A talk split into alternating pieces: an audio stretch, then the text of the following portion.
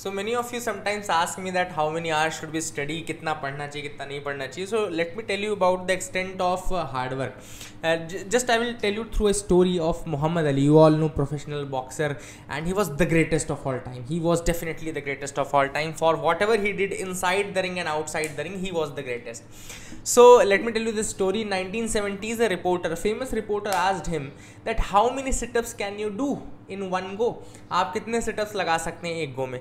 So just imagine an answer from suppose मैं आपसे ये चीज़ पूछूँ कि how many sit-ups can you do for example suppose you if you are a gymmer and you are a boxer और something like that तो what answer can you expect you would expe- expect an answer 250 100 300 400 है ना but no muhammad ali was different. He never answered like that because he was the greatest of all time. He was the champion. And to become a champion he understood the value of hard work. Therefore do you know what he said? He said i never count till it starts paining so he never counted till it started paining so he started counting only after it was hurting a lot only after it was paining so what muhammad ali said because the count that I I do after it start hurting hurting that actually counts.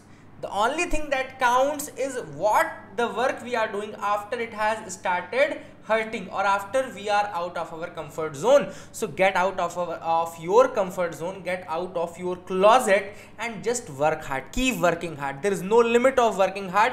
And believe me once you start working hard talent will not matter. Talent and work hard. If there are these are the two opponents then i'm definitely sure if someone is having talent but not working hard he will be a failure. But anyone who is a hard worker but he has got less talent then also he will be a successful person. तो केवल जो चीज़ matter करती है वो है hard work keep working hard this is story very famous story जिसमें उन्होंने कहा था कि वो तब तक काउंट नहीं करते हैं जब तक कि दुखने न लगे या दर्द ना शुरू हो जाए। तो दर्द के बाद जो काउंटिंग वो करते थे actually that is the counting that actually mattered वही काउंटिंग का वैल्यू था। So that is the story and I hope you will get something from the story you will learn something from this story and you will work hard keep working hard thank you and nice day.